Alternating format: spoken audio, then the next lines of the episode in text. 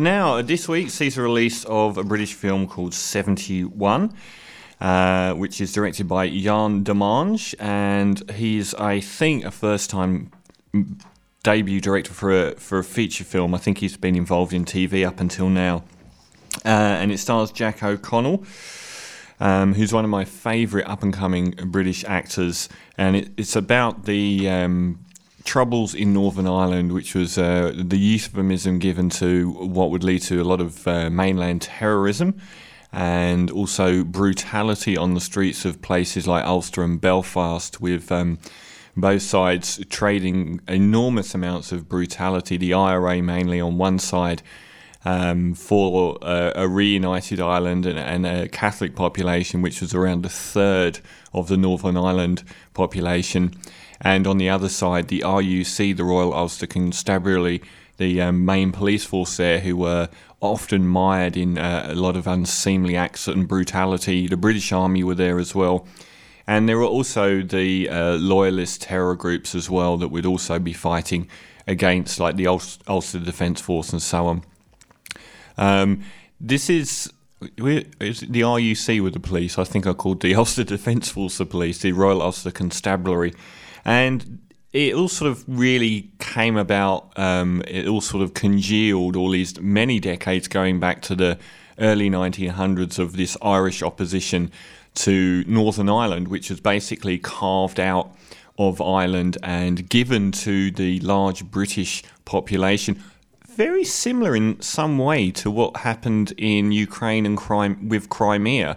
The majority of the population were very loyal to Britain and thought themselves British, and about a third of the population weren't. But after they were loyal to England during the First World War, I think Winston Churchill and a few others got together and basically gave this part of Ireland to a British Ireland, which was Northern Ireland, as a thank you. And from that point on, there had been quite a rarity in a major European environment, which is a war zone in an urban city, which was definitely the case in places like Ulster and Belfast, where one side of the road would be Catholic and the other side would be Protestant, and there would be this enormous animosity, riots, Molotov cocktails, murders, kidnappings, terrorist bombings.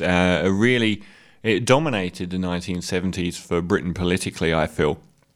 And I noticed America was actually quite supportive of the IRA there as well.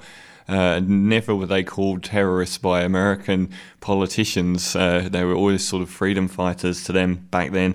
And it follows a brand new English squaddy who gets stationed in Belfast. First time he's ever been away from the barracks.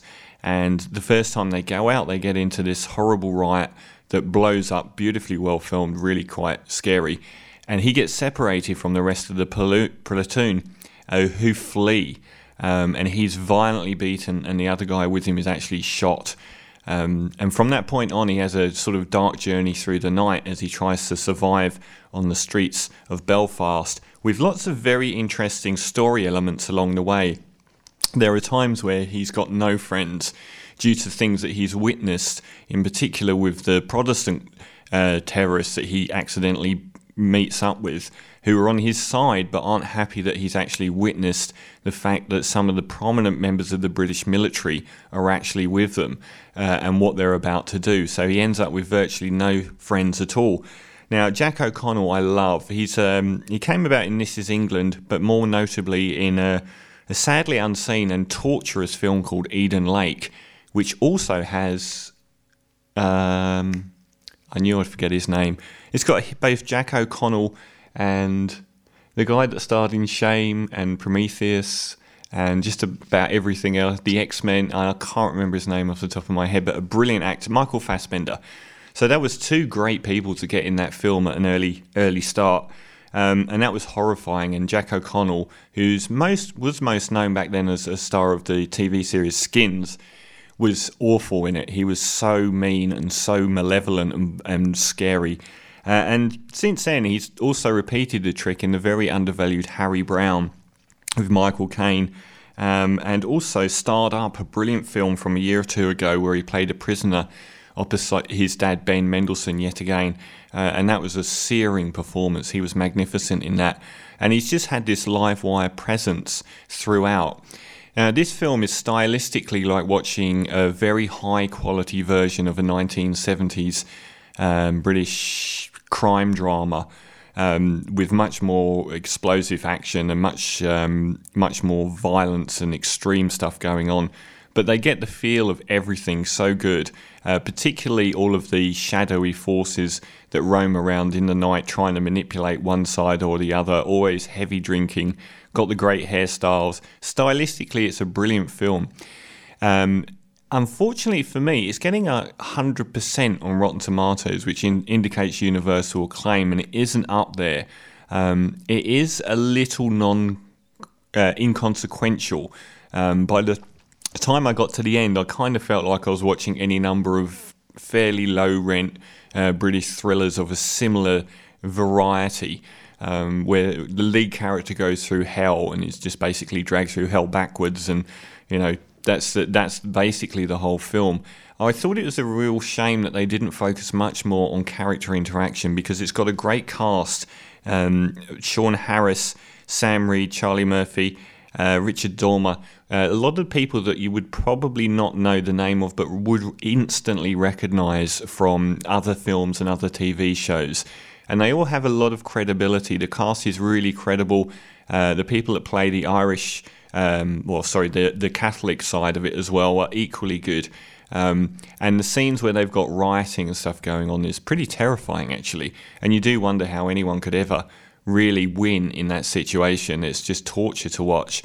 There is some beautiful cinematography, but the thing I thought spoilt it was there's too much of the action and too much of the running down alleyways, too much of them having standoffs or hiding.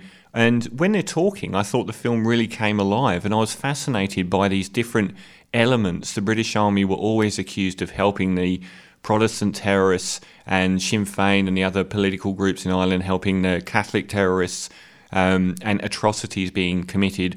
And I wanted to know about this, whereas I think just following someone running down alleyway after alleyway kind of weakened my appreciation for it. It's still a very good film, but erring on good rather than very good. So I'm going to give '71, which is well worth a once through, but perhaps less than the sum of its parts, 7 out of 10.